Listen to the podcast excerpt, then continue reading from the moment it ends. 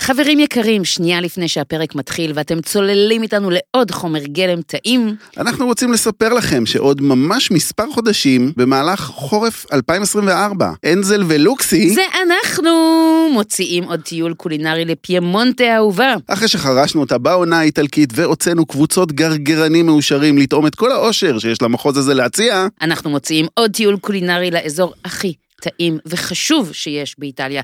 נאכל במסעדות משוגעות, נבקר אצל יצרנים קטנים, נצוד קמעין עם מרקו ונלמד להכין אוכל פיימונטזי מסורתי. עם רפאלה, רפאלה. ונקנח במסעדת משלן. בקיצור, תכינו את הקיבה, את שרירי הלסת, כי זה הולך להיות כיף גדול. תתחילו להתחתב מעכשיו. לפרטים נוספים, להרשמה, פנו אלינו ברשתות החברתיות, היא אפרת קו תחתי אנזל, אני אורן לוקסי, אתם כבר מכירים אותנו, או שפשוט תיכנסו לאתרים שלנו ותירשמו לרשימת התפוצה. ההסכת לדבר זה לא משמין משודר גם בעונה השלישית, עם השותפים שלנו לדרך, קפה עילית, שעוזרים לנו להביא את החומר שלנו בכל שבוע מחדש, נכון אפרת? יותר נכון מזה לא יכול להיות. אז בואו נתחיל.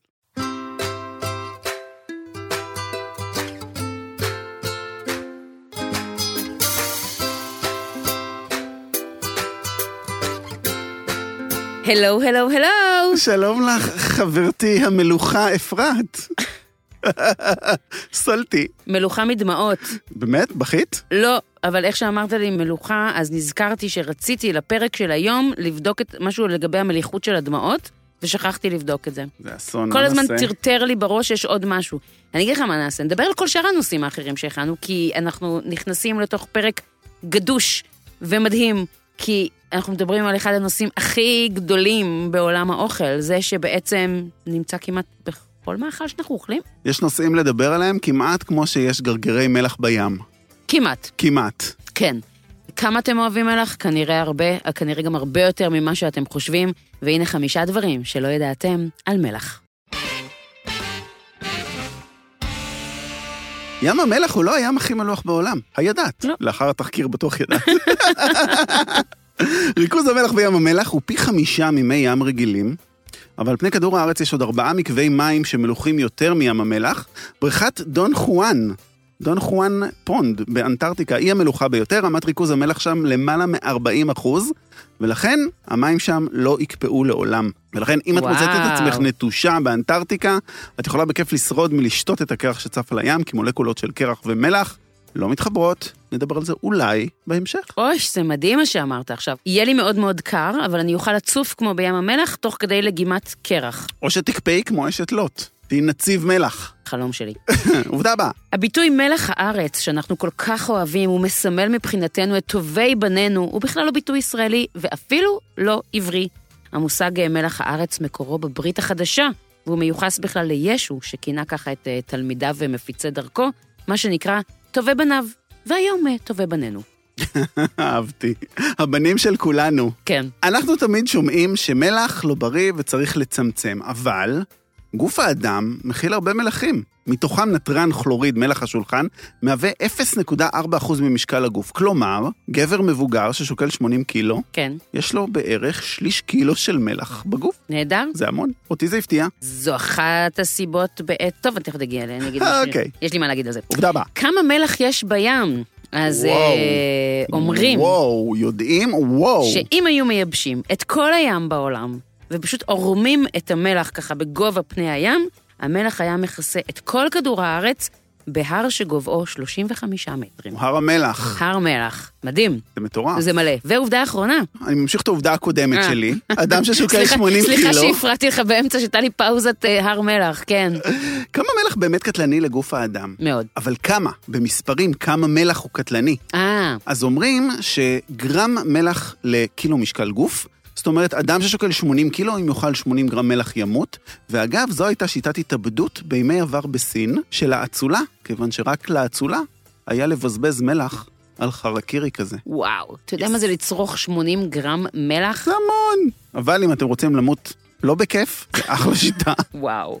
כן, אז היום אנחנו מדברים על המלח, זה שאי אפשר אה, איתו ואי אפשר בלעדיו, אבל יותר אי אפשר בלעדיו. מלח זה משהו שלמרות שאנחנו, ואנחנו נדבר על זה היום בהרחבה, שהוא לא בריא בכמויות גבוהות, אנחנו לא יכולים לחיות בלעדיו, הוא חלק בלתי נפרד מהקיום האנושי, ולכן, לאורך כל ההיסטוריה אנחנו צורכים מלח, מאז שחר קיומנו כבני אנוש אנחנו צורכים מלח, עוד לפני שידענו שאנחנו צורכים מלח, בתקופת הציידים והלקטים, צדנו חיות, והחיות האלה, בדיוק כמו שבגוף האדם יש מלח, גם בבעלי חיים יש מלח.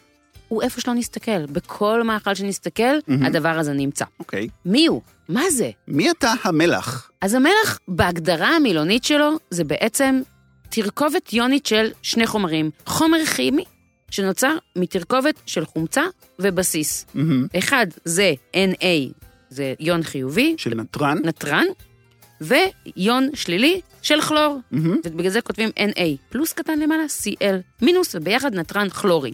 עכשיו, מלח זה גם שם כללי לכל תרכובת של מינרלים, כלומר, יש הרבה סוגים של מלח שאינם נתרן כלורי, אבל אנחנו בשפת היום-יום, כשאנחנו אומרים מלח, אנחנו מתכוונים למלח הבישול שהוא נתרן כלורי. כן. יש עוד המון המון סוגי מלח אחרים. הרבה הרבה. אז זה המלח. מלח הבישול, שהיום אנחנו מתרכזים בו, כי אם היינו רוצים לדבר על כל המלחים בעולם, כנראה שהיינו יוצאים מהאולפן אחרי הר שגובהו 35 מטרים. כן. ואתה יודע, אמרתי לך, המין האנושי משחר קיומו צורך מלח, אבל מעניין אותי לדעת מתי המין האנושי התחיל לצרוך את הנתרן הכלורי, לחפש את אותם גרגירי מלח. אז אני אספר לך. מפתיע. אז כמו שאמרת, האדם הקדמון צורך מלח מאז קיומו, מהמם. ומתישהו הוא התחיל באופן אקטיבי לחפש את המלח. מתי הוא התחיל לחפש באופן אקטיבי את המלח?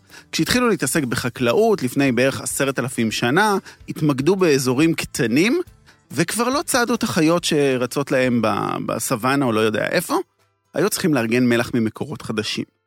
ואז האנושות מתחילה להתקבץ סביב מאגרים של מלח. בין אם באזורים של ימים שאפשר לאגור ולכרות מהם מלח, ובין אם מאגרי מלח כמו הרי מלח, או מחצבים, או אזורים כאלה. ובנוסף להכל, האדם מבין שהמלח טוב לשימור. וככה הוא יכול באמת לקחת מזונות שלא בעונתם ולשמר אותם לתקופה מאוד מאוד ארוכה, ולכן הוא נהיה מאוד מאוד משמעותי במין האנושי.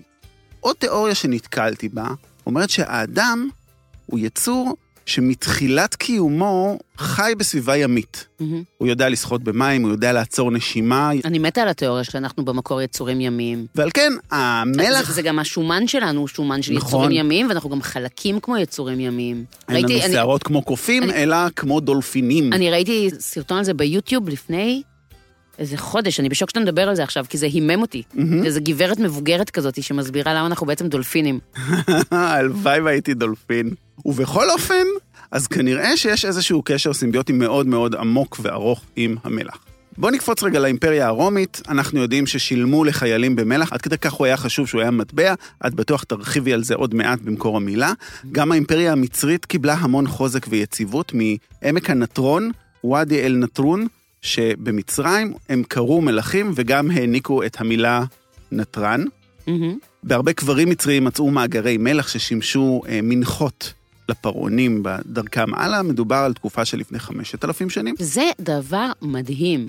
לפני 5,000 ש- שנים אתה מדבר על הקרבת מנחה שכוללת מלח. נכון. שגם ביהדות יש את העניין הזה, אני לא דיברתי על זה בחמש עובדות, אבל גם ביהדות יש את הברית מלח. נכון. אז בהרבה קברים מצריים מצאו מאגרי מלח ששימשו מנחה בלוויות של פרעונים, מנחה לדרכם הלאה. יש עדויות מאוד ברורות מלפני 4,800 שנה, שהמצרים מתחילים לייצא מלח ודגים מומלחים אל הפיניקים, בתמורה לזכוכיות, אריגים, עצים וכיוצא בזה. זאת אומרת, המלח מתחיל להיות מסחר שנע לאורך אגן הים התיכון. גם פה בישראל המלח מאוד חשוב, אנחנו רואים אותו בתורה מספר רב מאוד של פעמים. מופיע לראשונה בסיפור אשת לוט, שזה אבל כבר בספר בראשית, זה ממש מתחילת כתבי הימים שלנו. נכון, אבל כבר בספר ויקרא מדברים על הקשר בין מלח ואלוהים וטקסים דתיים, המלכת קורבנות, פיזור על מנחות, איזשהו אה, הסכם בין האדם לאלוהיו שנחתם במלח. עד כדי כך זה חשוב, וזה שרד, מנהג ששרד עד היום, כשבקידוש של שישי אנחנו כן. מפזרים מלח על הלחם. אז יש לי כמה דברים להגיד על זה. אני אשמח לשמוע. קודם כל המושג ברית מלח. זה באמת המושג שאתה מדבר, שהוא גם מתכתב עם העניין הזה של היהדות, אבל גם עם העניין של המצרים, כמו שהם הקריבו אה, קורבן. אה, או הביאו מנחה של אה, מלח, מהמם. אז גם אנחנו בעצם, חלק מהמנחה הייתה מלח. ברית מלח היא גם כי המלח הוא נצחי בעצם, ואף פעם לא מתקלקל, כמו הברית בין אלוהים לכהנים, שזה ברית המלח. אהה. וגם יש אבל סברה שאומרת שזה באמת בגלל המלאכת הקורבן. כלומר, יש, יש המון זוויות, אבל בכל מקרה ברור שהשימוש שם הוא מלח. נכון. כי העניין הזה של לחם עם מלח, הוא קיים במלא תרבויות. מהמם. כאילו, גם בכל התרבויות הסלאביות, וגם ברוסיה, וגם במדינות ערביות, יש את הדבר הזה של להגיש לחם ומלח, כסמל לחברות וכסמל לאמונה. אז אם את מדברת על המדינות הסלאביות, אז העיר העתיקה באירופה, סיליסטרה, נמצאת בבולגריה, התגלתה לפני כמה שנים, היא נוסדה עוד בסוף תקופת הברונזה. זה גם עיר שצמודה למכרה של מלח, שסיפק מלח לכל אזור הבלקן, והשם המפורש שלה הוא עבודות מלח, סולט וורקס. זה אחת הערים העתיקות באירופה, אם לא העתיקה שבהם לדעתי. כן, מדובר על אלפי שנים אחורה. העיר זלצבורג, הוא נמצא בסמוך לנהר, לנהר קוראים זלצח. זה נהר שהפירוש של המילה היא באמת מלח, והעיר זלצבורג, פירוש המילה זלצבורג הוא טירת מלח. כמו שלוקסנבורג זה טירת אור. שזה מדהים. למה? לוקסנבורג זה טירת האור? כן. אתה הר האור שלי. ורק להוסיף לזה, שבאמת אמרת מקודם על החשיבות של זה ברומי באמת, אז הדרך הראשית הראשונה לרומא נקראת וירה סלריה. בירה דר- סלריה, דרך המלח. דרך המלח. מהמם, שהיא באמת אה, הוקמה כדי להעביר אה, מלח מכל הים שעוטף את אה, איטליה לכיוון רומי. אז אם אנחנו מדברים על איטליה, ונציה פרצה במלחמה נגד ג'נבה וניצחה מהמם. בעבור שליטה באזור מלוח, ואפילו אומרים שהמלח הוא אחד מהטריגרים למהפכה הצרפתית, בגלל שהוטלו עליו מיסים מאוד מאוד גבוהים. לא, אלה הצרפתים, על כל דבר הם יוצאים לרחובות. הלוואי ואנחנו, הלוואי ואנחנו. על כל דבר היינו יוצאים לרחובות. מטורף. מטורף. מלח, רחוב. מלח. עליית מחיר חמאה, רחוב. צודקים. כן. על מלח וחמאה הייתי יוצא לרחוב. על זה שהזכויות פרט שלנו נעלמו, זה פחות מעניין. בקיצור, בקיצור, המלח מאוד מאוד חשוב, חשוב ויצר וגרם גם למלחמות. יש אזכור אפילו בפולקלור היהודי, באחד הסיפורים, על כך שהצבא הכובש מפזר מלח על ערים כדי להחריב אותם סופית, כדי ששום דבר לא יצמח שם. וואו. אני אישית חושב שמלח היה יקר מאוד בתקופה ההיא, בשביל לבזבז אותו ככה, לפזר אותו על ערים כדי לא, שום דבר לא יצמח שם. אתה חושב שזה אגדה רובנית? אני חושב אגדה שזה, הררית. אני חושב. עכשיו, לא רק ביהדות, גם בעוד עמים אחרים המלח מקבל תפקיד פולחני מאוד מאוד משמעותי. בלאוס וסיאם מאמינים שמלח מסיר כישופים, במרוקו מאמינים שמלח מגרש עין הרע. עד היום, כשיש לנו לידינו דבור או צירה, מה אנחנו אומרים? מלח מים, מלח מים, מלח מים. בדיוק. וגם את הזה, את התנועה הזאת של להעיף מלח. התנועה שלה להעיף מלח מאחורי, זו תנועה נוצרית כדי לזרות מלח בעיניו של השטן, כן. שמתגנב מאחורינו. ובכלל, בנצרות, המלח הוא מאוד מאוד חזק. ולמה הוא חזק? זה הכל מתחיל בציור של הארוחה האחרונה של דה וינצ'י, שמראה את הארוחה האחרונה של ישו ואת יהודה איש קריות, האיש שבגד בו, מפיל מלחייה על השולחן, עד היום אמונה תפלה, אסור להפיל מלח. וגם בכשרות היהודית, המלח משחק תפקיד מאוד מאוד חשוב. כמובן. למה בכלל קוראים למלח של הכשרות kosher salt? כי הוא המלח שאיתו עושים את ההכשרה. ולא כי הוא כשר, כל מלח הוא כשר. בעיקרון, מדובר במינרל, המלח הזה משתמשים בו להכשרת בעלי חיים, ובצפון אמריקה משתמשים במונח kosher salt. רציתי להגיד לך משהו בעניין הזה. כן. הקשר הזה בין מלח וקבלת אורחים, או מלח ובריתות, הוא קיים בכל כך הרבה תרבויות. אמרתי לך מקודם, התרבות הסלאבית. אבל גם בבולגריה מקבלים אה, אורחים עם אה, לחם ומלח, וגם במקדוניה, וגם בצ'כיה ובסלובקיה, כש- כשמגיעים מנ- מנהיגים זרים אז מקבלים אותם במלח ובלחם. וכמו שאתה אומר, גם היהדות יש בה את הברכה הזאת של המלח והלחם, וגם בתרבות הערבית זה כריתת ברית על ידי אכילה משותפת של לחם ומלח, ואפילו בטיסות לחלל, בפרויקט אפולו, הם עושים טקסים של לחם ומלח, אוקיי. עם תבליות של מלח וקרקרים. כלומר, זה משהו שקיים כמעט בכל תרבות. המלח הוא מאוד מאוד חזק בתוך התרבויות שלנו, אפשר להעמיק על זה בטירוף, אבל אני רוצה לצלול איתך עכשיו למשהו, שאני מה זה מתחילת התוכנית מחכה כבר שתשאל אותי, אבל היום זה הולך להיות פרק מרגש מבחינתי. זה, זה באמת כאילו מרגש אותי מתחילת התוכנית, כי אני חושבת שלמלח הייתה חשיבות כל כך גדולה לאורך כל הציוויליזציה הקדומה. במסחר, באספקה, בצריכה, הוא, הוא חלק בלתי נפרד בעצם מההתפתחות של הציוויליזציה עוד לפני המהפכה התעשייתית. מהמם. כאילו, אם הייתה בעיה באספקת המלח, או שינויים בשליטה על מקורות מלח, זה היה קריטי. זה היה קריטי לעצמאות של הקהילה, ליכולת שלה לשרוד, ליכולת שלה להתרחב. וכל הדברים האלה באים בסופו של דבר לידי ביטוי במילה מלח. המילה מלח היא אחת המילים המרגשות שפגשתי עד עכשיו. אוקיי, אז שתי כוס מים, תירגעי, ספרי לי הכל. קודם כל נתחיל מזה שהמילה סולט, גם באנגלית יש לה משמעות כפולה. בדיוק כמו שבעברית מלח זה גם אותה תרכובת של שני חומרים, וגם השם הנפוץ למלח בישול או מלח שולחן, גם באנגלית זה אותה מילה שמתארת גם את זה וגם את זה. נתחיל מזה. אוקיי. עכשיו, המילה מלח מגיעה מאנגלית קדומה, והמילה של האנגלית הקדומה מגיעה מהשפה האינדו-אירופאית, סל, שנדדה ללטינית או לספרדית שזה סל, צרפתית סל, איטלקית סל, רומנית סארה, ואפילו בסנסקריט קוראים לזה סלילה, אפילו בסנסקריט, בהודו. אוקיי. שזה, אנחנו תמיד יודעים שמילה שהיא דומה בכל כך הרבה תרבויות, זה כבר מעיד על החוזק שלה. אמרנו שבהרבה תרבויות מארחים עם מלח ולחם, מהמם. המילה הרוסית לאירוח, קלבסול, המשמעות המילולית שלה זה לחם ומלח. וואו. אנחנו יודעים שבסוריה, האיש של המלח שלי, הביטוי האיש של המלח שלי, המשמעות של זה זה חבר שלי. האיש של המלח שלי. כן. אוקיי. זה, זה אנחנו יודעים. עכשיו, אתה הזכרת את הקשר בתקופת רומי בין המילה מלח לבין המילה משכורת, וזה אכן אה, נכון. הרומאים מהמם. שילמו לחיילים שלהם קצבה, שבה הם יכלו לקנות מלח, ולקצבה הזו קראו סלריום, קצבת המלח. מהמם. ועם הזמן, המילה הזאת הפכה להיות השם הכולל למשכורת, סלרי. מהמם. אז זה הקשר בין המילה אה, סל לסלרי. אבל עכשיו תנשום עמוק, כי עכשיו בוא תראה כמה מילים בעולם האוכל, או בעולם בכלל, שאוהבות את המשמעות שלהם ממלח. מהמם. אנחנו נתחיל בסלמי וסלומי, שזה בעצם בשר מומלח, כן. שזה מגיע מהמילה סל. אוקיי. ככה גם המילה האיטלקית לנקניקייה, סלסיצ'ה. גם זה מתחיל במילה סל. המילה רוטב, סוס, מגיעה מהמילה הלטינית סלסוס, שזה מומלח בלטינית, כי תמיד, לא משנה מה היה ברוטב, מלח היה בו והוא זה שנתן את הטעם. אז וואו. המילה סוס מקורה במלח. וכמובן גם סלסה, המילה הספרדית והאיטלקית לרוטב. המילה סלט, סלט. כן, מגיעה מהצירוף הלטיני ארבה סלטה, ירקות מומלחים. מהמם. זה מקסים. זה גם אה, מהרומים. מה- כבר אז, מהרומים, כן. זה מגיע. ואז אנחנו מגיעים לכל מיני תהיות בעולם הבלשנות. האם המילה סלוט לחיים, או המילה salutary, יעיל, שימושי, גם מגיעה מהמילה מלח? יש לזה דעות שונות, מהמם. אבל כן ברור שהמילים האלה הגיעו מהמילה הלטינית סלוס, שהמשמעות שלה זה well-being. אז השאלה היא הרבה יותר גדולה, האם המילה well-being בלטינית בכלל מגיעה מהמילה סל, כי בלעדיו אנחנו יודעים שאין חיים. מדהים. מהמילה סלוס, אותה מילה שהמשמעות שלה זה חיים, מגיעות גם המילים safety וגם salvation, ישועה. אז האם גם הן קשורות למילה מלח?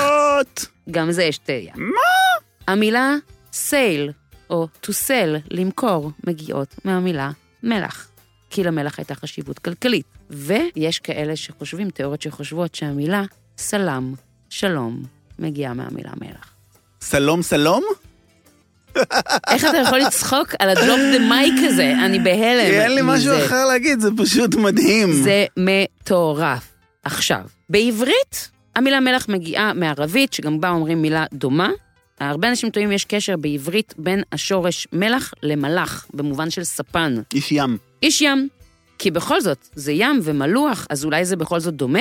ובדרך כלל התשובה הגורפת היא שלא. אז אתה לא, אתה, לא, אתה לא מאמין מה גיליתי. מה גילית? שבאנגלית יש ביטוי שאומר ש-old salt זה כינוי לספן. שספן זה סיילור, שזה גם סל, סל, סל, סול. כן, וגם מלח ומלח. מטורף. זה מטורף לחלוטין. טוב, אפשר לסיים את הפרק.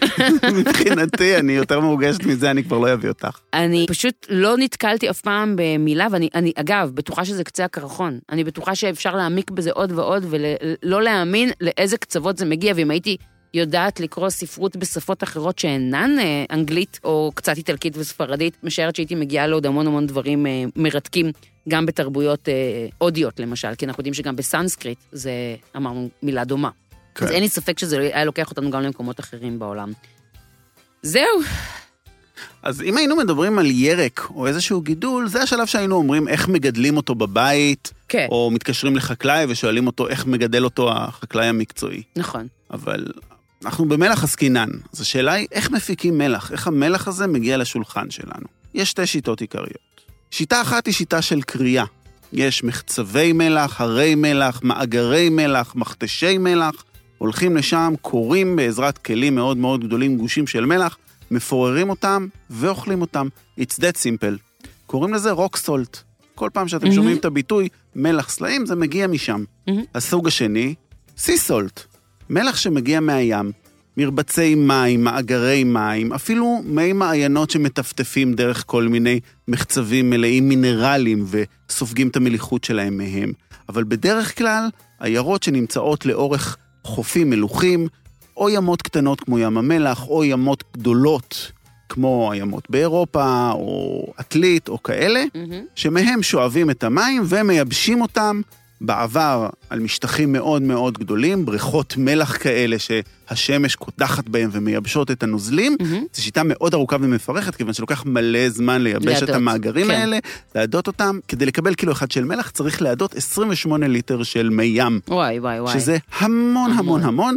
היום השיטות המודרניות משתמשים בדודים שמכניסים לתוכם את המים, ומחממים, מחממים, מאדים את המים עד שנשאר לנו המשקעים, שזה בעצם המלח. מהמם. אז זה שתי השיטות העיקריות לקריאת המלח. ואותי מעניין איך קוראים את המלח פה בישראל, כי יש כאן מפעלי מלח בארץ, כן. ואנחנו החלטנו לדבר עם המדענית הראשית של מלח הארץ, עליזה, שתספר לנו קצת על איך קוראים מלח פה בישראל. אז בואו נתקשר אליה. תתקשר, תחייג. הלו, עליזה? כן, שלום לך. שלום, כאן אורן שלום. ואפרת מהאולפן. אהלן. אז איתנו עליזה רביצקי, המדענית הראשית של מלח הארץ, ואנחנו מאוד שמחים שאת כאן איתנו. וקודם כל, אני רוצה להתחיל איתך בשאלה של מה זה אוקיינוגרפית? זה התואר שלך, זה נכון? התואר שלך. מה זה אומר? זה ההתמחות שלי. מה זה אומר? אוקיינוגרפיה זה בעצם ענף בינתחומי במדעי כדור הארץ העוסק בחקר האוקיינוסים. קיצור, מדע הים. הוא עוסק בתהליכים הכימיים, הפיזיים, הגיאולוגיים והביולוגיים שמתרחשים במי הים, האוקיינוסים.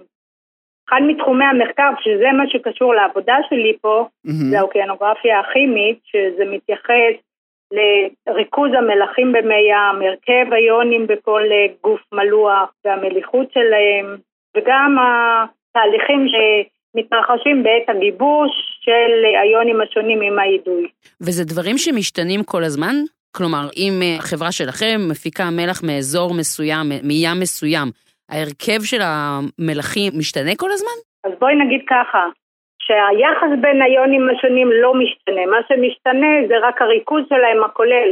זאת אומרת, ההרכב של האלמנטים המרכזיים, שבעיקר זה נתרן, מכלור, קלציום, מגנזיום, קצת ברום ואשלגן, ההרכב שלהם, היחס ביניהם תמיד זהה, אבל ככל שנגיד בים התיכון המים מדוללים יותר מהמם. מאשר באילת, אז הריכוז שלהם קצת יותר נמוך. באוקיינוס בעצם הריכוז של היונים הכי נמוך, ובאזור של שפך של נהרות ברור שהריכוז שלהם יהיה עוד יותר נמוך. כן. כן, כי הם מתערבבים, מים מתוקים. בעיקרון, במאה, אם אני ארחיב, באוקיינוס בדרך כלל יש לנו בסביבות שלושה וחצי כלל מלחים מומתים, מהמם. בים התיכון 3.8, באילת 4.2 אחוז כלל מלחים מומתים. וואו, אז זה נתן קצת תשובה, כן. הרחבתי לגבי התשובה. כן. לגמרי. ותגידי, מאיפה מגיע המלח שאתם מייצרים? אז עיקר המלח שאנחנו מייצרים במלח הארץ מגיע מהייצור בבריכות המלח באילת על ידי אידוי של מי הים האדום. מהמם. יש עוד ייצור בשיעור יותר נמוך באזור בריכות המלח בעתלית מאידוי של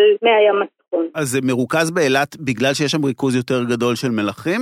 אז התפוקה היא יותר גדולה? עלית על זה, עלית על. זה לא רק שהריכוז, כן, לא רק שהריכוז של המלח במי הים האדום הוא יותר גבוה, בגלל שזה לשון ארוכה במים מהאוקיינוס ההודי דרך מפרץ ים סוף עד שזה מגיע דרך מפרץ אילת עד אלינו. מהמם. מים מתאדים ואז המליחות עולה. מה יש לנו הכי הרבה באילת? יובש. נכון, התנאים האידיאליים לייצור מלח. מדהים. יש יובש חזק, יש רוחות חזקות, הקרינה חזקה. כפועל יוצא מזה... חם, חם גם. חם. אז האידוי ממש גבוה, יש כאן אידוי של עמודת מים של כמעט 4 מטר וואו. בשטח פתוח, לעומת אה, מטר שישים בצפון למשל, אז ברור שיש פה יתרון עצום. כן. ועוד דבר הכי חשוב, המים במפרץ אילת הם המים בין הנקיים שיש, וההוכחה לזה זה ההתפתחות של האלמוגים. כן. זאת אומרת שמכל הבחינות יש לנו העדפה לייצר מלח באילת. זה מאוד מעניין מה שאת אומרת, כי רציתי לשאול, מה באמת קורה אם חס וחלילה יש איזשהו זיהום בים? איך אה, מפעל יודע מזה, ומה עושים במצב כזה? עוצרים את הייצור? אה, שוטפים את המלח? השאיבה, השאיבה נפסקת והתמיסות לא מוכנסות לתוך הבריכות. וואו. אוקיי. אוקיי. אז בואי באמת, קחי אותנו בתהליך, איך מייצרים מלח? יופי, אז הייצור של המלח שמתבצע בחברה הוא ייצור שמבוסס על תהליכים מסורתיים שקיימים כבר הרבה מאוד זמן. תהליך מאוד פשוט של אידוי מי ים באידוי סולארי, זאת אומרת, מכניסים את המים, מי הים, שואבים מי ים לתוך סדרה של בריכות, מהמם. המים זורמים מבריכה לבריכה וגרביטציה, זאת אומרת המפלס של הבריכות מהמם. הולך ויורד, כן. ואז הריכוז הולך ועולה. זאת אומרת שמה שעושה את העבודה זה הרוח, השמש, היובש, החום, כל מה שהזכרתם קודם. ממש אולד סקול. כן, ממש ככה. וואו. זאת אומרת שאין כאן, זה ממש תהליך שורשי מה שנקרא. המים הולכים ועולים בריכוז שלהם עם הזרימה בקו הבריכות, מהמם. עד שמגיעים לריכוז שבו הכמות של המלח בתמיסה מגיעה לרוויה. כמה זמן זה לוקח התהליך הזה? זה תלוי, קיץ, חורף. אוקיי. בוא נגיד בממוצע, לוקח בין חודש לחודש וחצי עד שהתמיסה עוברת מנקודה לנקודה. זאת אומרת, מהנקודה מה? ששאבנו אותה עד הנקודה, זה גם תלוי בנפח. אבל זה לא השאלה, מה שחשוב נו. זה שאחרי שהמים מרוכזים, מעבירים אותם לבריכות גיבוש, שם שוקע המלח, ולפני ששוקים כל מיני מינרלים אחרים שאנחנו לא רוצים, מנקזים את התמיסות ואוספים את המלח. אז מה, אז החורף הקשה שהיה עכשיו באילת עם הסופה הנוראית שהייתה, פגעה גם בכם במפעל? אה, מה שפגע יותר זה הגשם. כשיורד גשם אין אידוי, אז בעצם לא מייצרים מלח. וואו. עכשיו, יש לי עוד שאלה שמטרידה אותי מתחילת הראיון. דיברנו על שאיבת אה, מים מים סוף, הים האדום, כן. ובעבר היה אה, בים האדום גם אה, כלובים עם דגים, והזיזו את הכלובים האלה כיוון שהם אה, באמת אה, פגעו בים עצמו. טענו שהם פגעו. איך דואגים שהפקת המלח לא תפגע לא במים, לא באלמוגים, לא בדגה? תראי, את צועדת מהים, את מחזירה את מה שלקחת מהים חזרה לים, רק ב- אחרי שהוצאת מהמים את המלח ואת קצת מינרלים נוספים כמו קלציטים, תחמוצות ברזל, בעיקר גבס. מהמם. מחזירה מה שעוד לקחת משם, את לא מזהמת, לא מוסיפה שום זיהום לתוך אוקיי. הים, אז אין את הבעיה הזאת. אוקיי. כלומר, אין, תוס- אין- אין בעצם בכל תהליך אה, הכנת המלח איזשהו הזרמת חומר שאחר כך פוגע בדגה. לא, לא, אנחנו ידידותיים לסביבה לחלוטין, אנחנו אפשר להגיד תעשייה ירוקה. אתם ממש מפעל מקיים, נכון? זה מאוד ברור נכון, מהסתכלות באתר נכון. שלכם. אתם מאוד נכון. דואגים לדגה ולציפורים במקומות שאתם עובדים בהם. נכון, באילת יש את בריכות הפלמנגו באזור עברונה, בעתלית יש שיתוף פעולה מלא עם החברה להגנת הטבע, יפה. שם בעצם יש שמורת טבע ממש גדולה של ציפורים עם השגחה וטיפול של אה, הצוות, אז מהבחינה הזאת אפשר להגיד שהאזור של הבריכות של המלח בעצם מהווה בית גידול מצוין לעופות אה, מים. בעתלית במיוחד יש גם ציפורים אנדמיות לאזור ההוא. מדהים. שהם, שהגיעו בגלל הבריכות מלח, או שהיו שם עוד לפני? שמתפתחים בזכות בריכות המלח וואלה. באזור ההוא. אוקיי. עכשיו, יש לי שאלה, שכל הזמן מטרידה אותי. המלח שאנחנו צורכים, המלח שאנחנו אוכלים זה נתרן כלורי. ובשנים האחרונות כל הזמן מופיע המלח דל נתרן, ואני לא מצליחה להבין איך עושים מלח דל נתרן, אם חצי ממה שיש במלח זה נתרן. אז אה, קודם כל, אנחנו לא מדברים על מלח דל נתרן, אנחנו מדברים על מלח מופחת נתרן. אוקיי. על פי התקנות זה מלח שיש בו 25% פחות נתרן, והתהליך הוא מאוד פשוט, מייצרים את זה על ידי תערובת מלחים של נתרן כלוריד ואשלגן כלוריד. זאת אומרת, אוטומטית, אם הורדת את הכמות של המלח בתערובת ל-50%, מהמם. ירדת בנתרן ל-25%. אוקיי. זה פחות או יותר התהליך. הייחוד במוצר הזה, שיש לך את האשלגן שהוא מוסיף תרומה ל- לצריכה שלנו. אנחנו, את יודעת, צריכים לא רק נתרן לגוף, לגמרי. אנחנו צריכים גם אשלגן לגוף. נכון, גם צריכת אשלגן בסופו של דבר היא טובה לגוף, אה, הרבה יותר מצריכת נתרן. נתרן לא חסר לנו בגוף, מה שנקרא. יש הרבה מלחים שמוסיפים להם גם אשלגן ופלואוריד ראיתי בכל מיני מקומות, וזה ממש... ויוד. ויוד. זה ממש דרך מצוינת לקחת את הדבר הכי בסיסי שאנשים בטוח יאכלו, ולהחזיר להם אה, מינרלים שאולי לא היו משיגים בתנאים אחרים. בדיוק, בדיוק, עלית פה על נקודה מאוד חשובה, במיוחד בישראל, אחרי המחקר האחרון שנעשה על ידי משרד הבריאות בשיתוף עם אחת עם מכבי. הם אה, גילו שיש חסר יוד בקרב נשים, הרות וילדים, יש לזה השלכה ממש אקוטית. חסר יוד בילדים יכול לגרום לתחלואה שאפילו היא בלתי הפיכה. שהסימנים העיקריים לה זה פיגור מנטלי, שכלי, קוגנטיבי, גם פיזיולוגי. אז אה, יש חשיבות גדולה לשימוש במלח מיודד. מה. שצריך לזכור, שמלח, כמו שאתה אמרת בדיוק. שמלח, בגלל שהוא אה, כל כך זול וזמין ונצרך אצל כולם, בעצם משמש נסס טוב מאוד להעשרה של המזון לאוכלוסייה עם כל מיני מינרלים. בארץ לא משתמשים בפלור כי יש הפלרה של המים. כן. אחד המזונות היחידים שנמצא על כל שולחן בכל מקום בעולם. לא, בסין למשל לא שמים מלחייה על. לא. השולחן, שמים אומאמי. אוקיי, אוקיי, מקבל. עליזה, תודה רבה שפתחת לנו צוהר לעולם המלח. המון תודה. תודה לכם. יום טוב, ביי ביי. יום ביי. טוב, ביי. ועכשיו אפרת, כן? הפסקת קפה. או, כבר חשבתי שלא תציע. חודש שלם אנחנו מדברים על הקפה הטורקי. הקפה הטורקי, מעלים את ציון, הטכנולוג הראשי של קפה כלוי עילית על הקו, והוא נותן לנו כל מיני טיפים. ואז החלטנו לרגל סיום אה, חודש הקפה הטורקי, אנחנו נעלה את ציון על הקו ונשאל אותו את שאלת הסיכום. אז בואו נתקשר אליו.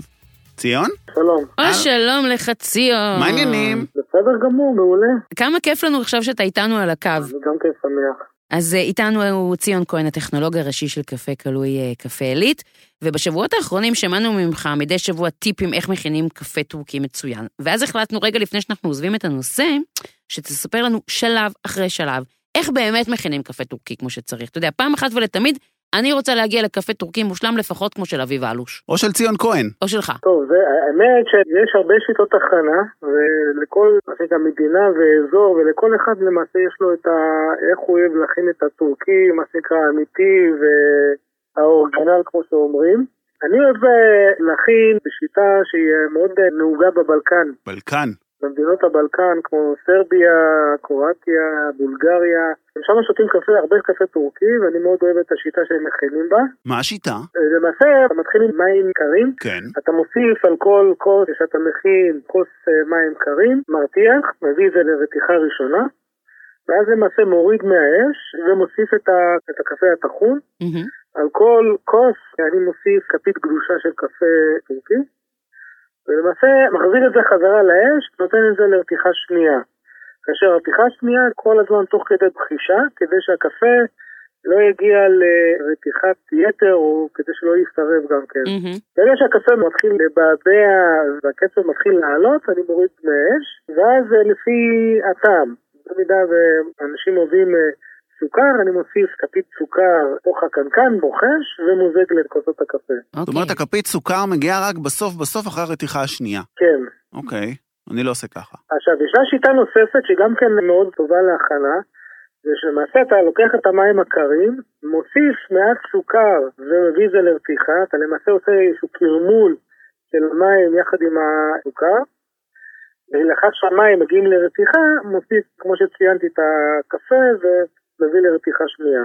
מעניין. אז אני מבין, בכל מקרה צריך רתיחה שנייה. כן. כן. איך אתה מכין? מעניין אותי לשמוע איך אתה מכין. לא, אני, אם אני מכין, אז אני שם את הסוכר כבר מלכתחילה. באמת? כן. למעשה, ברגע שאתה מביא את הסוכר, אתה מרתיח את הסוכר יחד עם הקפה, אתה למעשה מוריד את טמפרטורת הרתיחה של הקפה וגורם לציפת יתר של האבקה. כלומר, הסוכר, מאחר ומתנהג Mm. אחרת אה, עם הקפה, אז אתה פשוט אה, רוצה להמתין יותר כדי שהקפה ישקע בשיטה שלך. זה. הבנתי. אה, זו שיטה כדי שהקפה ישקע יותר מהר. כן. הבנתי. אוקיי. אוקיי. אבל שוב, כל אחד בטעמו האישי וצורת ההכנה שהוא אוהב אה, להכין. אה, בסופו של דבר תמיד אתה תקבל קפה טורקי טוב. אפרת, מה השיטה שלך? לשתות. מישהו אחר מכין? אני, היה לי לבעלי יום הולדת, הלכתי לבד וקניתי לו ערכת קפה, ומאז הוא מכין, אנחנו יוצאים לטבע והוא מכין לי קפה, וזה הרגע שבו אני אומרת לעצמי, לפעמים זה נחמד קצת מגדריות. ככה זה הוא מפנק אותי, מכין לי את הקפה הטורקי שלי. אז אני חייב להגיד שבאמת קפה טורקי, אם שתיתי בשנים האחרונות, זה רק בשטח. זה קפה של שטח. כזה אתה, אותנטי. אותנטי ממש. ציון, תודה רבה. המון תודה. אין שום דבר, בשמחה, ותמשיכו ליהנות מקפה טורקי. בהחלט. תודה רבה, בטח. ביי ביי. ביי. ואנחנו גם uh, קיבלנו מכם לאורך החודש תמונות שלכם שותים קפה טורקי, ואמרנו לכם שהתמונה שתעשה לנו הכי הרבה חשק לשתות קפה תזכה אתכם בפרס, אז בשבוע הבא נספר לכם מי זכה בשלל מפנק של קפה בשווי 300 שקלים. אני סקרנית, כי הפגישה שלנו על זה היא רק uh, עוד מעט. אז אני כבר יש לי את הפייבוריטים שלי, אבל אה, נדבר על זה אחר כך. בסדר. אוקיי. עד שיצא עשן. ו- עד שיצא עשן. כן. טוב.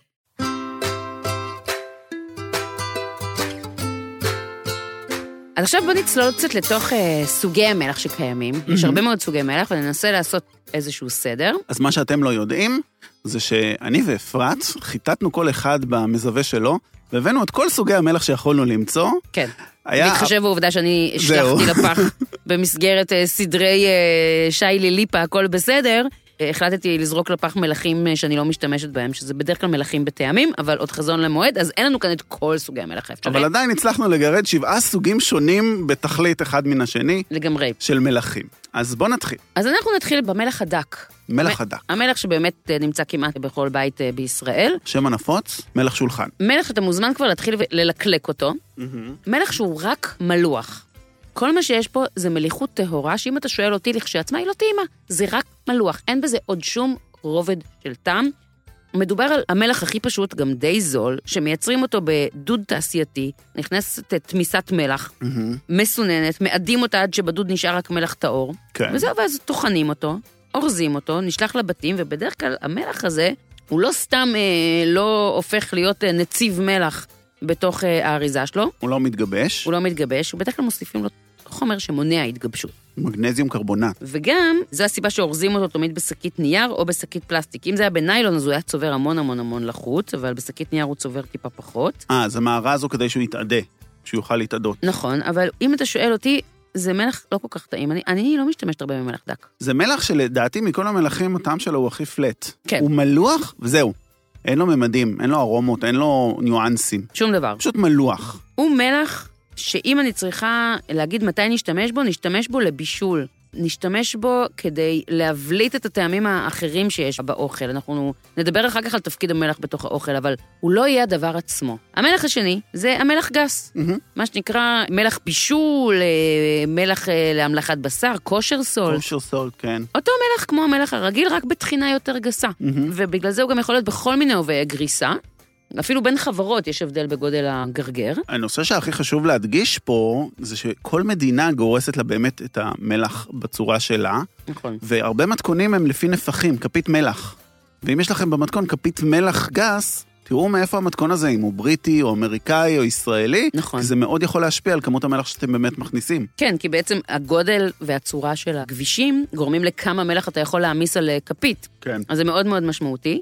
כן חשוב להגיד שבמלח הגס בדרך כלל אין תוספת של חומרים אה, נוגדי התגבשות. ולכן הטעם שלו יותר טהור. הוא טיפה יותר טהור, אבל הוא עדיין רק מלוח. המרקם שלו כיפי. כי הוא מתפצפץ, ואנחנו אוהבים דברים שהם אה, מתפצפצים לנו בפה, אבל אה, המלח הזה, גם המלח הדק וגם המלח הגס, בסופו של דבר הם רק מליחות. אנחנו נדבר בהמשך על מה מלח עושה לטעמים, מהמם. אבל אה, זה מלחים שמשתמשים בהם בבישול, הם לא ה finish. אוקיי. הם לא הדבר שנזרה בסוף אה, בישול, נעשה את התנועה הזאת, finishing salt. ה finishing salt. אלה שכשנגיש את האוכל לשולחן, הם. ינצנצו לנו ככה מעל האוכל, ואלה המלחים שעכשיו אנחנו נכנסים לעולמם. אוקיי. נתחיל במלח ים. מה שאנחנו קוראים לו מלח ים, או מלח ים אטלנטי. או מלח אפור, הרבה. פעמים קוראים לזה. באמת, מלחים שמופקים באמצעות אידוי מי ים, שיטה שנחשבת, כמו שדיברנו גם עם אה, עליזה, לשיטה יותר סביבתית, יותר בטוחה. המלח הזה, גם בגלל שזה באמת מלח שיצא מהים, ופשוט מאדים ממנו את הנוזלים, נשמרים בו קצת מינרלים, שקיימים בו באופן אה, טבעי. ובדרך כלל יש בו יותר מגנזיום. בדרך כלל, וזה הכי חשוב, יש לו טעם. יש לו פשוט טעם, טעם מלוח, עדין, טעים. אני, תכניס אחד כזה מתגרגר ללשון, למרות שאתה מכיר אותו היטב, אני לא צריכה לספר לך. הוא מתמוסס על הלשון, והוא בעיקר משאיר טעם של עוד. עוד דבר שמאוד מרגישים ישר ההתחלה זה שהוא לח. לח. הוא לא יבש כמו נכון. מלח גס. הוא טעים. יש לו טעם של מלח ושל ים, טעם של מלח ים. יש בו נגיסות גם כזאת. יותר, הוא, הוא לא מתפוצץ לך בפה, אני עושה MSR. אפשר לנגוס בו. כן. לנגוס בו הרבה יותר בקלות ממלח גס. הוא גם יורד הרבה יותר מהר מהחייך. הוא לא נשאר כמו המלח הרגיל, ונשאר לך גוש מלוח בפה. אתה יודע, גם כשטעמנו את המלח הדק והמלח הגס, אז שנינו הבינו את הפרצוף שלנו ממש אה, מבלי לשלוט בתנועה. ופה זה טעים. אם אתה מפזר את זה על אה, דג נע, אז אה, אתה קצת מחזיר אותו לים. ואם אתה Mm. שם אותו על אה, ירקות, אז אתה מוסיף להם בת טעם של ים, בת לוויה. בת לוויה. אני אוהבת את זה שהגרגירים שלו הם אה, לא, לא באותו גודל, הם לא אחידים, מהמם. אז זה כאילו כל מפגש הוא קצת אחר. כן. באופן כללי זה המלח שהכי, אני הכי משתמשת בו בבית, הכי שימושי אצלי בבית. אוקיי. אני גם יודעת שהוא יקר פי כמה וכמה, מהמם. אבל אם מסתכלים על הוצאה שנתית על מלח, זה בטל בשישים. בגלל שהוא מלח גימור, finishing salt, גם במסעדות קונים כמויות של מלחים, אבל המלח שזורקים לכם במחבת בזמן שמרתיחים את הרוטב, מלח רגיל, או דק או גס, אבל המלח שיפזרו לכם על המנה בשנייה שהיא יוצאת אל השולחן, זה באמת יהיה המלח הארומטי הזה. אני אחר כך אספר איפה אני שמה מלח אה, ים. מממ, יכול להיות שתגיד שזה קצת בזבזני, אבל שוב אני אומרת, בגלל שבאמת בשנתי, כמה שקיות מלח אני כבר צורכת בשנה, אז בסופו של דבר, אם ההוצאה השנתית שלי היא 60 שקל על מלח, זה הגיוני. גם אני לא חושב שאני מגיע. אבל במלחים המיוחדים האלה, אולי אני קונה שקית בחצי שנה. 30 כן. שקלים לשנה. כן, כן. זה ממש לא, לא רציני. אוקיי. המלח ים, הוא מופק בצורה מסורתית. בעבודת יד. אה, ליד חופי הים במערב צרפת יש בריכות רדודות, ממלאים אותם במי ים. כמו שתיארה לנו עליזה, המים מהמם. מתאדים וגורפים את המלח במגרפות עץ. ואז אנחנו מגיעים ל fleur de sel. פרח המלח, גם כן finish salt, מלח, מלח גימור לסוף המנה, הוא גם מוסיף טעם, הוא גם מוסיף אה, קישוט, הוא מוסיף גם קראנץ'. והצבע שלו, בניגוד למלח הים הרגיל, המלח האפור, הוא מין לבן כסוף חלחל, אולי. אולי קצת ורדרד אפילו אפשר לפעמים, כן. לראות בו איזשהו נצנוץ של אור ורדרד. למה קוראים לו ככה? אז יש כאלה שחושבים שקוראים לו ככה כי הם מזהים בו איזשהו ניחוח פרחוני. מהמם. בעיניי זה פשוט כי הצורה שלו, נראה כמו פרח. אמ, התגבש לו פרח על היד. הוא מגיע מאותן בריכות של המלח האפור, אבל ההפקה שלו אחרת. זה בעצם המלח הראשון שמתגבש על פני המים.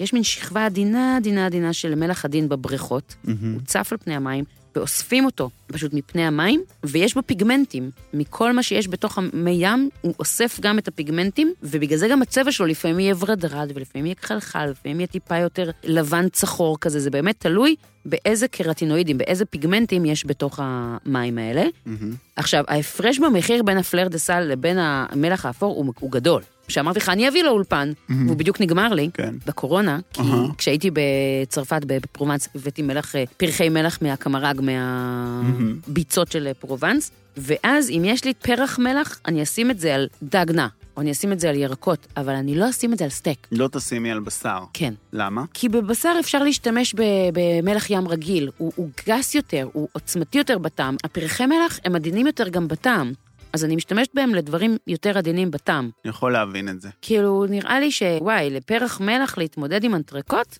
בהצלחה לא. לא פשוט, למה?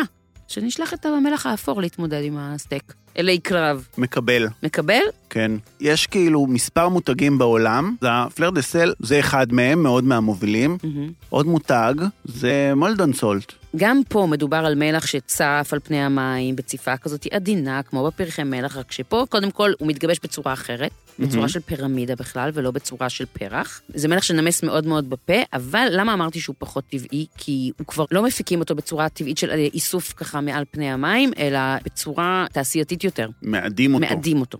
כן. זה פס ייצור אוטומטי, היום כבר מגיעים לכמויות של אה, 100 קופסאות אה, בדקה, בקצב של פי חמש יותר מהר ממה שמפיקים את הפרחי מלח הצרפתים. מהמם. וגם כאן, אה, הוא יכול לשמש כמלח רגיל, אבל בגלל הצורה שלו וגם בגלל המחיר שלו, משתמשים בו כפיניש סולט, כמלח סיום. חשוב לציין שהצורה מאוד משפיעה על הטעם, גם כשאנחנו חותכים מלפפון לפלחים או קולפים אותו עם קולפן לקולפניות כאלה, נקבל טעמים אחרים של מלפפון. כן. אותו דבר במלח. כל צורת גביש אחרת משפיעה על הטעם. ופה באמת יש משהו שהוא flaky נורא נעים. כאילו, יש לו איזה קטע שהוא כאילו לא כדור של מלח, כמו ה fleur de sel שמתמוסס לך, מהמם. יש בו זיזים, בגלל הפירמידה הזאת, הוא מהמם. כאילו יותר, טק, מביא לך בחך כזה, מין, אה, נותן לך קטנה, מה כן. שנקרא כזה, פק. עקיצות. קטנות. עקיצות, עקיצות זה המילה, יפה, מילה נכונה. כן. נמשיך למלח הבא. ההימאליה. ההימאליה, תראי איזה יפה הוא. תראי, זה לא הדבר הכי יפה שראית בחיים שלך? אה, הוא כל כך כמו- יפה שכל מה שבא לי לעשות ממנו זה מנורת מלח. וזה באמת מה שעושים ממנו. בכל החדרי מלח, המנורות הוורדרדות, זה המלח הימאליה. תראה, הוא יותר טעים ממלח רגיל. הוא מאוד מזכיר מלח גס. הוא לא, לא תגידי, טעמים מטורפים וארומות שאת מרגישה ופרחוני ועסבוני ו... בדיוק. הוא יותר טעים ממלח רגיל, אבל בוא, מהמם. בשביל זה לכרות לי איזה משהו מההימאליה ולהטיס לי אותו חצי עולם עד לכאן, למה בעצם אה, הוא קיבל את גדולתו? אני חוששת שקצת עניין שיווקי, אם אתה שואל אותי, כי הוא גם לא ממש מגיע מההימאליה. מהמם. הוא קצת רחוק כמה מאות קילומטרים מההימאליה, הוא מגיע מפקיסטן. כן. הוא מלח ים, אגב, למרות שהוא מגיע מפקיסטן. זאת אומרת, הוא מגיע מאזור מחצבי שפעם, לפני מיליוני שנים, באמת היה ים. אבל הוא באמת, בהגדרה שלו הוא מלח ים, זאת אומרת, ככה משווקים אותו. עכשיו, אומרים שיש בו עוד מינרלים שהיו דאז ולא קיימים היום, בימים שמהם שואבים את המלח הרגיל, מהמם. שתורמים גם לבריאות ולעוד איכויות וכו' וכו' וכו' וכו'. זה קצת חרטבון. זה נראה לי חרטבונה גדולה מאוד. זאת אומרת, היתרון שלו בצבע שלו. היתרון שלו בצבע היפהפה שלו, הוורדרד, שבאמת נורא יפה לקשט איתו אה, צלחות. הצבע הזה מגיע מברזל, יש בו. מהמם. אבל זה לא כמות ברזל שבו עכשיו כאילו משנה את, את הצריכה היומית שלנו או משהו כזה. עוד אני אוסיף שבגלל שהוא מגיע באמת מאזור יבש, אז הוא לא לח. זה לא כמו המלחים הצרפתיים שהם לחים, המלחים האפורים, שיש בהם עוד טיפת חיים של ים. נכון. הוא גוש, הוא rock salt, הוא מלח יבש מאוד. זה בדיוק העניין, דיברת בהתחלה על rock salt מול sea salt, מהמם. אז זה מאוד מעניין, כי זה כאילו rock salt, אבל פעם זה היה sea salt. כן. אז הם כאילו משווקים אותו בתור sea salt, אבל זה, שוב, זה קצת עניין שיווקי, כי כל rock salt היה פעם sea salt, פשוט מהמם. לפני מיליוני שנים. כן. עכשיו, מה שחשוב להגיד לגבי מלח הימאליה, שאנשים חושבים שהוא כאילו מכיל פחות נתרן, זה לא נכון, הוא מכיל בדיוק אותה כמות נתרן כמו מלח שולחן, מהמם. פשוט אה, מכיוון שכל גרגיר פה, כמו שאמרת, הוא יותר גדול ממלח דק, אז בכפית יש פשוט פחות מלח. אז זה כאילו יש בזה פחות נתרן. הבנתי. אז זה כאילו, הוא לא באמת יותר בריא. אחיזת עיניים. סוג של. קצת, כן. סוג של. רוצה לספר לנו על עוד סוגי מלח שהבאת לכאן? אני הבאתי לפה עוד שני מלחים, ויש עוד סוג שאני תכף אדבר עליו. אוקיי. אחד זה מלח מעושן, אוקיי? מהמם, מלח מעושן, כן. תטעמי אותו. אתה בעצם מכניס אותנו לעולם של אה, מלח בטעמים. מלח בטעמים. וואו. וואו. זה ספציפית בבם. בבם. יש שני דרכים, איתי נראה לי רוצה לטעום, איתי טכנאי האולפן רוצה לטעום את לא, הוא המלחים רוצה האלה. להרוג אותנו שאנחנו מפזרים לו מלח באולפן. אה, כן, הוא מה- מהנהן לחיוב עם הראש. המלח הזה הושן באופן טבעי. זאת אומרת, לקחו ממש מלחים. עכשיו תראי, הצורה שלו היא לא אחידה בכלל, יש בו ממש אבקה ויש בו ממש גושים גדולים. מהמם.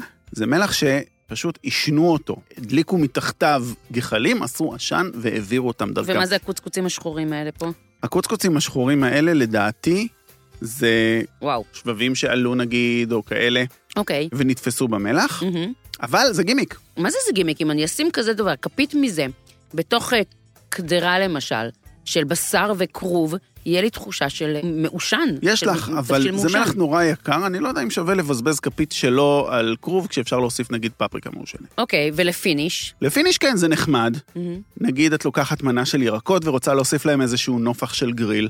כן, זה נחמד. כן. גם הצבע שלו יפה, הוא בצבע של חום, זהב ספק כזה. מוזהב, ספק עפרפר צהבהב. תראה, העניין הוא שבעצם ברגע שהבאת לנו מלח מושן, פתחת לנו עולם שלם של מלחים בטעמים. הרי המלח, אנחנו יודעים שהוא סופח נוזלים, וגם סופח טעמים מכל מה שמסביבו. אז בעצם העולם של מלח בטעמים הוא כמעט אינסופי, יש לנו את כל המלח עם אה, רוזמרין ועם עשבת קיבול, ויש את המלח עם קמעין כמובן, שאם בטעות אה, נפל אה, חתיכת קמעין, מהמם. ולא סיימתם אותה, שימו גרגר ממנה בתוך מלח, יתקבל לכם מלח קמעין. מה הבאת פה? מה זה הדבר הסגול הזה? זה מלח יין אדום, שהביא לי גדי מהפיצוצייה, חבר שלי, שכל פעם שהוא נוסע לחו"ל מביא לי דברים טעימים, אז הוא הביא לי מלח עם יין אדום בפנים, כן. איתם.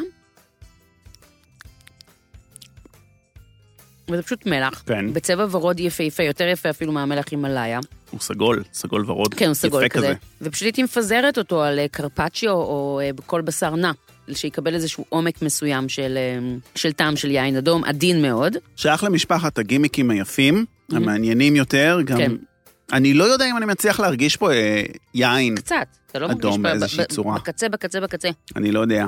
איך עושים אותו? אני חושבת שהם פשוט משרים את המלח בתוך יין אדום, ואחר כך מייבשים את זה זה שוב. בדיוק מה שהם עושים, הם מבשלים אותו מהמם. בתוך אה, יין עד שהתמיסה מגיעה לרמת ריכוז שהמלח לא יכול להישאר בה. מה שאגב אומר שאפשר לעשות את זה בבית לבד. כן. אם נשאר לכם יין אדום ויש לכם קצת מלח, אתם יכולים לייצר לעצמכם אה, מלח, י- מלח ים אדום. אבל זה בעצם כאמור כל המלחים בטעמים. אבל יש גם מלחים נוספים שהבאת לנו כאן שהם לא מלח בטעמים. אני הבאתי פה מלח הודי, שנקרא קל הנמק. זה מלח שהטבעונים מאוד מכירים אותו, זה פשוט מחצב, זה קריסטל אחד גדול שכולו מלח, הוא בצבע של קוקה קולה. נכון? בול. איך, איך אפשר להגדיר את זה? אה, שח- מין שחור אדום כזה. כן, שחור, סגול, אדום, חום, בורדו, אי אפשר בדיוק לתאר את מנצנץ. זה. ככה תמיד משווקים אותו כגוש? משווקים אותו כגוש, והיתרון שלו הוא שהוא מאוד גופרתי, מה זה גופרתי? יש לו ריח של ביצה סרוחה. ולכן טבעונים בהרבה מנות של ביצים או חיקויי ביצים, שמים אותו כדי לתת עוד טעם של ביצה מה, למנה. כדי להיזכר למה הם לא אוכלים ביצים, הם שמים קצת ריח של ביצה סרוחה? לא, אז כשאת מגרדת את זה מעל מנה יותר גדולה, וזו כמות מזערית, אז נשאר רק ארומה גופרתית, אבל זה לא מסריח כמו ביצה סרוחה. בריכוז אוקיי. הזה באמת זה מסריח נורא, כן. אבל אה, כשהייתי עושה תפריטים למקומות טבעוניים, אז בחביתות על בסיס חומוס או whatever, היינו מגרדים מלמעלה גם את המלח הזה, וזה מאוד מאוד מאוד עוזר. אם מישהו רוצה למצוא כזה בחנות, איך קוראים לזה? חנויות תבלינים. מלח הודי? מלח... אה, או מלח הודי, או קאלה נמק. אוקיי. יש כל מיני אה, דרכים, אבל תגידו, המלח המסריח של ההודים, ידעו להגיד לכם. מהמם. והסוג האחרון של המלח, כן. הוא מלח לכבישה. לא הבאתי אותו. אוקיי. זה לא מלח לאכילה. יש לו הרבה שמות. באנגלית קוראים לו curing salt, מהמם. מלח ורוד, מלח סולפט. כן. משתמשים בו מאוד מאוד בתעשיית הבשר והנקניקים. הקורן ביף. הקורן ביף, פסטרמות, בייקון, נקניקים, סלמים, מהמם. שמשתמשים בכבישתם במלח, זה המלח שמשתמשים בו. למה צריך להשתמש במלח מיוחד? המלח הזה מכיל תוספת של ניטריטים, שעוד יותר יודעים גם לספוח את הנוזלים וגם להרוג את הבקטריות של ה... אוקיי. שחיות על החלבון. מהמם. אז משתמשים בסוג הזה של המלח, והצבע שלו ורוד, כדי שידעו להבדיל בינו לבין מלח רגיל, כדי שלא יאכלו אותו. למה, הוא לא אכיל? הוא לא רעיל, אבל זה לא מלח. כן. הטעמים שלו מאוד חזקים, של מאוד כבישה. מינרלי, מאוד כן. כבישה, מאוד חזק. אתה יודע אה, ש... אה, למה קוראים לקורן ביף ככה? כי הגרגירים של המלח אה, כבישה הם כל מהמם. כך גדולים כגרגירי תירס. אוקיי, אז סיימנו. אוקיי, אז אלה היו סוגי המלחים, וטעמנו עכשיו הרבה מאוד מלח גם כן, שנינו יושבים ומורידים, ושותים פה לא. מעט מים, אנחנו מיובשים. וזה דבר מאוד מעניין, שככה לוקח אותנו בצורה די טבעית אה, לעולמות המלח והבריאות שאנחנו נורא רוצים לדבר עליהם. מהמם. כי כאילו כל פעם שאנחנו אוכלים משהו מלוח, אנחנו מרגישים שאנחנו חייבים לשתות. אבל אנחנו גם לא מבינים שתמיד כשאנחנו רוצים לשתות, כדאי שיהיה באזור גם קצת מלח. כלומר, יש כאן קשר מאוד מאוד גדול בין כמות המים שאנחנו צורכים לכמות המלח שאנחנו צורכים. ספורטאים מכירים את זה, עם כל האלקטרוליטים שהם שותים כל הזמן. נכון. אתה יודע מה, מה, מה הסיפור עם אה, ספורטאים? אני רוצה לשמוע. הסיפור עם ספורטאים זה שברגע שאתה עושה פעילות גופנית אה, מאומצת, אתה מזיע, וכשאתה מזיע אתה מבזבז או נפטר גם ממים וגם ממלחים בעצם. זה המלוכה. הזיעה היא מלוכה, אתה כן. נפטר גם אה, מהמלחים. ואז אה, מה שקורה זה שספורטאי, אם הוא רק ישתה מים, ולא יכניס גם אה, מלחים חזרה, הוא בעצם גורם לדילול ריכוז המלח בגוף שלו. ובעיקר אם אתה עושה פעילות גופנית מאוד מאוד ארוכה, כמו מרתון, שבמהלך מרתון אתה יכול לשתות כמה ליטרים של מים, אתה ממש מגיע למצב שאתה כאילו בהרעלת מים, אתה מדלל את ריכוז המלחים בגוף, הדבר הזה גם היפונטרמיה, אה, מצב של מהמם. תת אה, נתרן, ממש יכול לגרום לבן אדם להגיע למוות. אני צריך להעלות פה תהייה. כן. אנחנו יודעים שמלח רע כי דוחפים לנו כל הזמן מלח, אסור להגזים בצריכת המלח. אנחנו יודעים שהאומות המודרניות, אני לא יודע, האירופאיות, האמריקאיות, כולנו, גם ישראל, צורכים מלח פי שתיים מהכמות הרצויה מהמם. לגוף. מצד שני, אנחנו יודעים שאנחנו זקוקים למלח לבסיס הקיום שלנו, לא כן. יכולים לשרוד בלי מלח. יש גם דבר שנקרא הפרדוקס הקוריאני, שהקוריאנים אוכלים המון מאכלים מאוד מאוד מלוכים, הם אוכלים את הקימצ'י, הם אוכלים בשרים מומלכים, מרקים מומלכים, כן. הם אוכלים באזור ה-12 גרם מלח ליום לאדם, שזה מלא, שזה פי חמש מהישראלי, מטורף.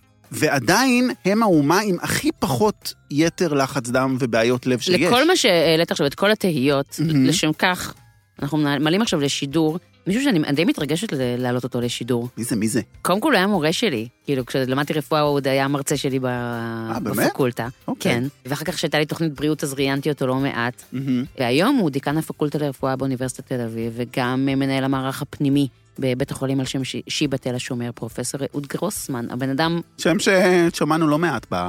אין מישהו שמבין אה, בעולמות המלח אה, יותר ממנו. בוא נדבר איתו. בשמחה גדולה והתרגשות. הלו, כן, שלום. שלום, פרופסור גרוסמן, מה שלומך? שלום רב. אני בסדר גמור. פספסת את כל ההתרגשות שלי, סיפרתי פה ל- ללוקסי שיחסינו הולכים אה, אה, הרבה אחורה, עוד אה, לשנה הרבה, רביעית. נכון. בית ספר לרפואה, מה זה? זה כבר, אבל זה לא, לא, לא כדאי להגיד מתי זה היה. כן, זה באמת היה לפני הרבה שנים. תגידי, היא הייתה פרחחית? כמו שהיא היום, או שהייתה תלמידה אני- טובה? תאמין לי, עד כדי כך אני לא זוכר. אני כן זוכר שהיא הייתה פעם מאושפזת, נכון? אה, כן, כן, כן. בתקופה ש... כן, כן. אה, התקשרנו אליך, באמת אה, הצגתי אותך כבר אה, בפני אה, כל המאזינים, דיקן הפקולטה כן. לרפואה, ומנהל המערך הפנימי בבית החולים על שם שיבא תל השומר, ומומחה מלח גדול, באמת, אה, ההתמחות שלך זה יתר לחץ דם, אז נכון. חייבים לעשות איזשהו סדר למשהו שגם לנו, נורא קשה להסביר לאנשים. אין חיים בלי מלח, כלומר, נכון? הוא חיוני אין לבריאות שלנו. מלח, אין חיים בלי מלח. מלח זה דבר חשוב. הבעיה היא כמובן הכמות. עכשיו אני אסביר למה מלח הוא כל כך חשוב. כי קודם כל, מלח הוא זה שיוצר את הפוטנציאל החשמלי על פני התאים. אז הוא מאוד חשוב להולכת החשמל בעצבים. מהמם. הוא חשוב מאוד להעברת החשמל בלב. אבל הדבר המרכזי שהוא שומר עליו, הרי מלח מושך מים, ולכן הוא בעצם שומר על מאזן המים בגוף. מהמם. וזה בעצם קובע בין היתר את לחץ הדם. במצבים שבהם יש כמובן עודף מלח, אז אנחנו צוברים יותר מדי נוזלים, מהמם. וכאשר אנחנו נגיד מאבדים מלח, אני לא אומר שמלח נמוך, שמאבדים את המלח, אנחנו בדרך כלל מאבדים יחד עם המלח נוזלים, ואז אנחנו מיובשים, והלחץ דם נופל, והמערכות לא עובדות. אז המלח הוא חשוב, אוקיי. אין אוקיי. ספק. אבל איך זה ייתכן שמשהו שהוא כל כך חיוני לבריאות שלנו, שבאמת נמצא כמעט בכל מערכת, הרי גם הכליות, כאילו, הם. משחלפות בוא נגיד, מלח המלח. את המלח אין, אין באוויר, את המלח אנחנו אוכלים. מהמם. אז המלח אה, יש במים, ומסתבר שבמדינת ישראל, תלוי איפה אתה גר, כדי לדעת כמה מלח יש במים שאתה שותה. אם אתה שותה מלח, אה, מים בנגב, אז אתה שותה הרבה יותר מלח. וואו. מהמם. כן, כי תלוי מאיפה שואבים את המים, ולפעמים מישהו ששותה הרבה לא מרגיש, אבל הוא מכניס הרבה מלח רק דרך השתייה. ויש כמובן באוכל, יהודים אה, דתיים אה, שאוכלים אוכל כשר, אז את כל הבשר הכשר ממליכים, כי זו הדרך להכשיר אותו. מהמם. וכל החברות שרוצות, את יודעת, חטיפים, בכל החטיפים יש הרבה מלח, כי זה בסך הכל עושה את זה טעים, וזה גם נשמר יותר זמן. אז המלח הוא מאוד מאוד מצוי בכל מקום. עכשיו, כמו כל דבר, יותר מדי זה לא טוב. מהמם. ולכן, כאשר אנחנו אוכלים יותר מדי מלח, בסופו של דבר אנחנו גם צוברים יותר נוזלים. ואז לחץ הדם עולה. וכשלחץ הדם עולה, אז יש גם מחלות לב, כן. ואירועים מוחיים, וכל מה שמשתמע מזה. כלומר, בעצם מה שאתה אומר זה שהבעיה היא כביכול לא במלח, אלא באיך הוא משפיע על משק המים בגוף? כן, אבל זה תוצאה, ברגע שאתה אוכל, צורך הרבה מלח, מהמם. עם המלח הזה נצברים נוזלים בתוך הגוף, מהמם. והתוצאה היא כמובן עלייה בלחץ דם ואי ספיקת לב וכל המחלות שיכולות להיגרם כתוצאה מעודף המלח. הגוף לא יודע להיפטר אבל מכל המלח הזה? עכשיו מצוין, הגוף יודע להיפטר מזה, אבל אנחנו מגיעים תמיד למצב של שיווי משקל. ואם אני למשל אוכל בבת אחת הרבה מלח, הכליה שלי לוקח לה זמן להסתגל עד שהיא מצליחה להפריש את עודף המלח הזה. ואז נוצר איזושהי, אה, איזשהו גאפ, איזשהו פער, שבו הכנסתי יותר מלח מאשר הוצאתי. אחרי בערך שישה, שבעה ימים, אנחנו מגיעים למצב של שיווי משקל, ואז כל המלח שאני אוכל אני מפריש. מהמם. אבל בשבעה ימים האלה אני העמסתי על הגוף שלי ויש לי עודף מלח בגוף. זאת אומרת, הגוף יודע להיפטר מהמלח עד גבול מסוים, הוא גם לא יכול לעשות את ההתאמה באופן מיידי, לוקח לו זמן, ובפערים האלה של הזמן אני יכול להעמיס מלח על הגוף, או כמובן לה- להוריד את כמות המלח מהגוף. וואי, זה הפיל לי אסימון עכשיו לשיעור באמת מלפני 15 שנה. מה? שכשבן אדם נוסע לחופשה, נכון, למקום שיש בו צריכת מלח גבוהה, זה עלול לסכן את הבריאות שלו. אני אגיד לך, אני, הדוגמה הכי קלאסית שלי זה כשיש לי מרפאה בין ראשון לחמישי, ביום ראשון, בכלל בשבת אנחנו אוכלים יותר מלח. מהמם. ואני לא יודע מי נשקל כל יום, אבל מי שנשקל כל יום, ישים לב שביום ראשון בבוקר הוא שוקל הרבה יותר מאשר ביום שלישי או רביעי. מהמם. והסיבה היא פשוטה, זה או מים, זה לא שהוא אכל עשרות אלפי קלוריות. ולמה הוא צובר יותר נוזלים? כי בדרך כלל בסוף שבוע אתה אוכל אוכל יותר מלוח, ובוודאי אם נסעת לאיזה סוף שבוע למלון, ואז אתה מרגיש שבעצם צברת עוד ליטר או ליטר וחצי, וזה בעצם נובע מעודף המלח. עודף המלח גרם לזה שיש לך יותר נוזלים בגוף. זה טיפ זהב מה שאמרת עכשיו, כיוון שכל מי שנמצא רוב חייו בדיאטה, תמיד מתחיל את השבוע בשקילה. זה היום הכי גרוע שאפשר. נכון, יום ראשון זה היום הכי גרוע שאפשר, ולכן צריך להסתכל גם על הימים. והאם לך היו ימים במרפאה בימי ראשון, תמיד היו מגיעים אנשים עם לחצי דם יותר גבוהים. וואו. כי היה להם ליטר, ליטר וחצי יותר של נוזלים בגוף, ועם הזמן, זה, אם אתה שומר, אחר כך אתה מפריש את זה, ומי ששם לב, ביום שני או ביום ראשון בערב הולכים יותר לשירותים, כי מתחילים להיפטר מעודף המלח אם לא אכלת ולהוציא את הנוזלים. זה אומר שאם יש בן אדם שיש לו בעיה של יתר לחץ דם, או איזושהי בעיה לבבית, והוא עכשיו טס לו למדינה שאוכלים בה יחסית הרבה מלח, אתה יודע, תאילנד או יפן. בהחלט, בהחלט, בהחלט יכולה להיות לו בעיה. בהחלט. עכשיו, כאן יש איזושהי בכל זאת הסתייגות שלא כולם רגישים למלח באותה מידה. יש אנשים שהם מאוד רגישים למלח, יש אנשים שהמערכות שלהם הרבה יותר, בוא נגיד, גמישות, והם יכולים לקלוט כמויות גדולות של מלח ולא יקרה להם הרבה, אלא רק באמת בערכים קיצוניים. ופה זה באמת האנשים, השוני בין האנשים, בעיקר מי שרגיש למלח זה אנשים עם עודף משקל ואנשים יותר מבוגרים. אלה אנשים שהם בעיקר רגישים למלח. הרגישויות האלה משתנות בין אומות? זאת אומרת, יש נושא שראיתי, הפרדוקס הקוריאני, של קוריאנים שאוכלים המון, צורכים המון נתרן בהמון מאכלים שלהם, ויש להם תחלואת לב מאוד מאוד נמוכה, יותר לחץ דם מאוד מאוד נמוך. אם אתה לוקח את הקוריאנים, אני דווקא אביא לך את הסינים. הסינים יש להם תחלואה מאוד גבוהה מלחץ דם, כי הם צורכים הרבה מלח. Mm-hmm. אני לא חושב שהסיבה בקוריאנים זה צריכה מוגברת של מלח. כי צריכה מוגברת של מלח באופן קבוע קשורה ביותר לחץ דם ויותר תחלואה, וזה נפ... בסינים זה מאוד בולט. Mm-hmm. בסינים זה מאוד בולט. האוכל הסיני הוא אוכל עם הרבה מלח, ושם יש תחלואה של אירועים מוחיים ולחץ דם בהיקף מאוד משמעותי. אה, אז אני, אני לא חושב, אבל יש כן, יכול להיות שהקוריאנים יש להם משהו גנטי שהם עמידים, או בוא נגיד לא רגישים למלח כמו אוכלוסיות אחרות. יכול להיות, אני. לא אוקיי. מכיר את הנתון הזה, אבל... Mm-hmm. זה סביר. שאתה יודע, הרבה אנשים אומרים, טוב, בסדר, אני אקח כדור והכל כבר יתאזן. ודווקא, נראה לי, לא, לא כל כך מבינים עד כמה, אם מפחיתים במלח, אז באמת המצב הרבה יותר מסודר. תראה, הבעיה היא, אני אגיד לך, שכדי להפחית במלח בצורה מאוד משמעותית, שתבוא לידי ביטוי בירידת לחץ דם ובכל המשמעות, אתה צריך לאכול אוכל די טפל. ורוב האנשים צורכים מלח בטווח שהוא, בוא נגיד, לא כך משמעותי אם אתה הורדת גרם או לא. כדי, כדי באמת להגיע למצב שבו אתה אוכל אוכל דל מלח וזה משפיע על הלחץ דם, אתה צריך לאכול פחות מגרם מלח נתרן ביממה, mm. וזה אוכל מאוד טפל וזה קשה לאורך זמן.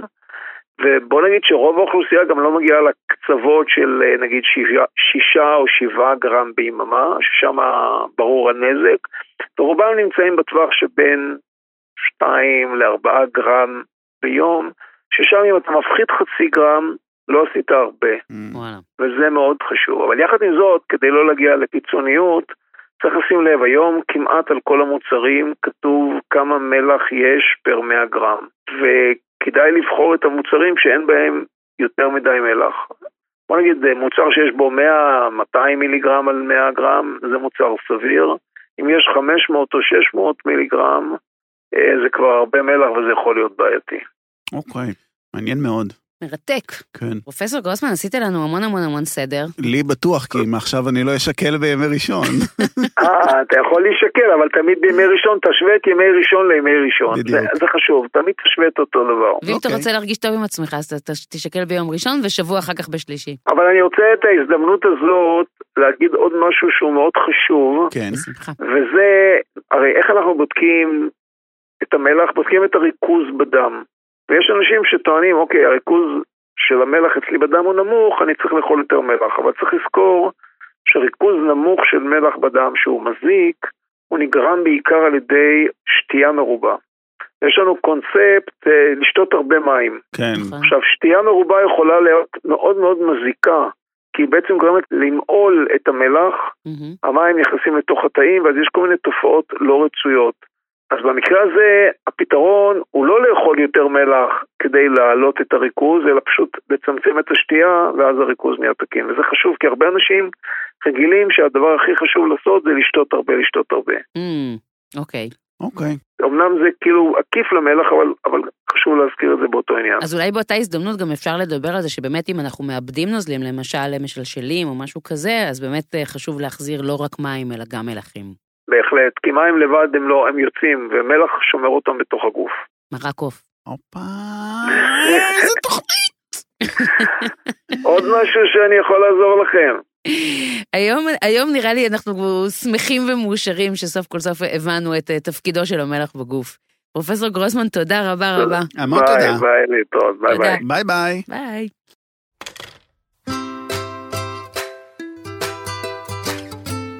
איזה כיף לך. שהוא היה הפרופסור שלך וואו. בלימודים, איזה חמוד. הוא, מספר אחד, באמת. הוא מדבר בעברית. אמרתי לא לך, בדוקטורית. אמרתי לך, הוא רופא שמדבר עברית. שאתה מבין מה הוא אומר. וזה כזה כיף. אני אוהבת אותו. עכשיו אני מתרגשת, ועכשיו בוא נסיים, כי אני, אני, אני, בוא, בוא, בוא, בוא נעשה הפסקונת. אז כן, לא לא אמרנו בהתחלה, אבל אה, כאן מסתיים לו חלק א' של תוכנית המלח. אה, נכון, לא סיפרנו לכם שזו תוכנית כפולה. אז. כאן מסתיים אה, חלק א' של תוכנית המלח, אנחנו ניפגש כאן אה, בשבוע הבא, ואז ניכנס לרבאק של המטבח. אבל מה זה ניכנס למטבח? וואו. נתרחץ פה במלחים. כל שיטת בישול שמערבת בתוך המלח תהיה כאן, ואנחנו נעבור אחת-אחת, נסביר את הלוגיקה שמאחוריה, נסביר מה אנחנו עושים, איך כובשים, איך ממליכים, איך... למה המלח כל כך טעים? כל כך הרבה שאלות. יאללה, שבוע הבא. יאללה ביי. ביי.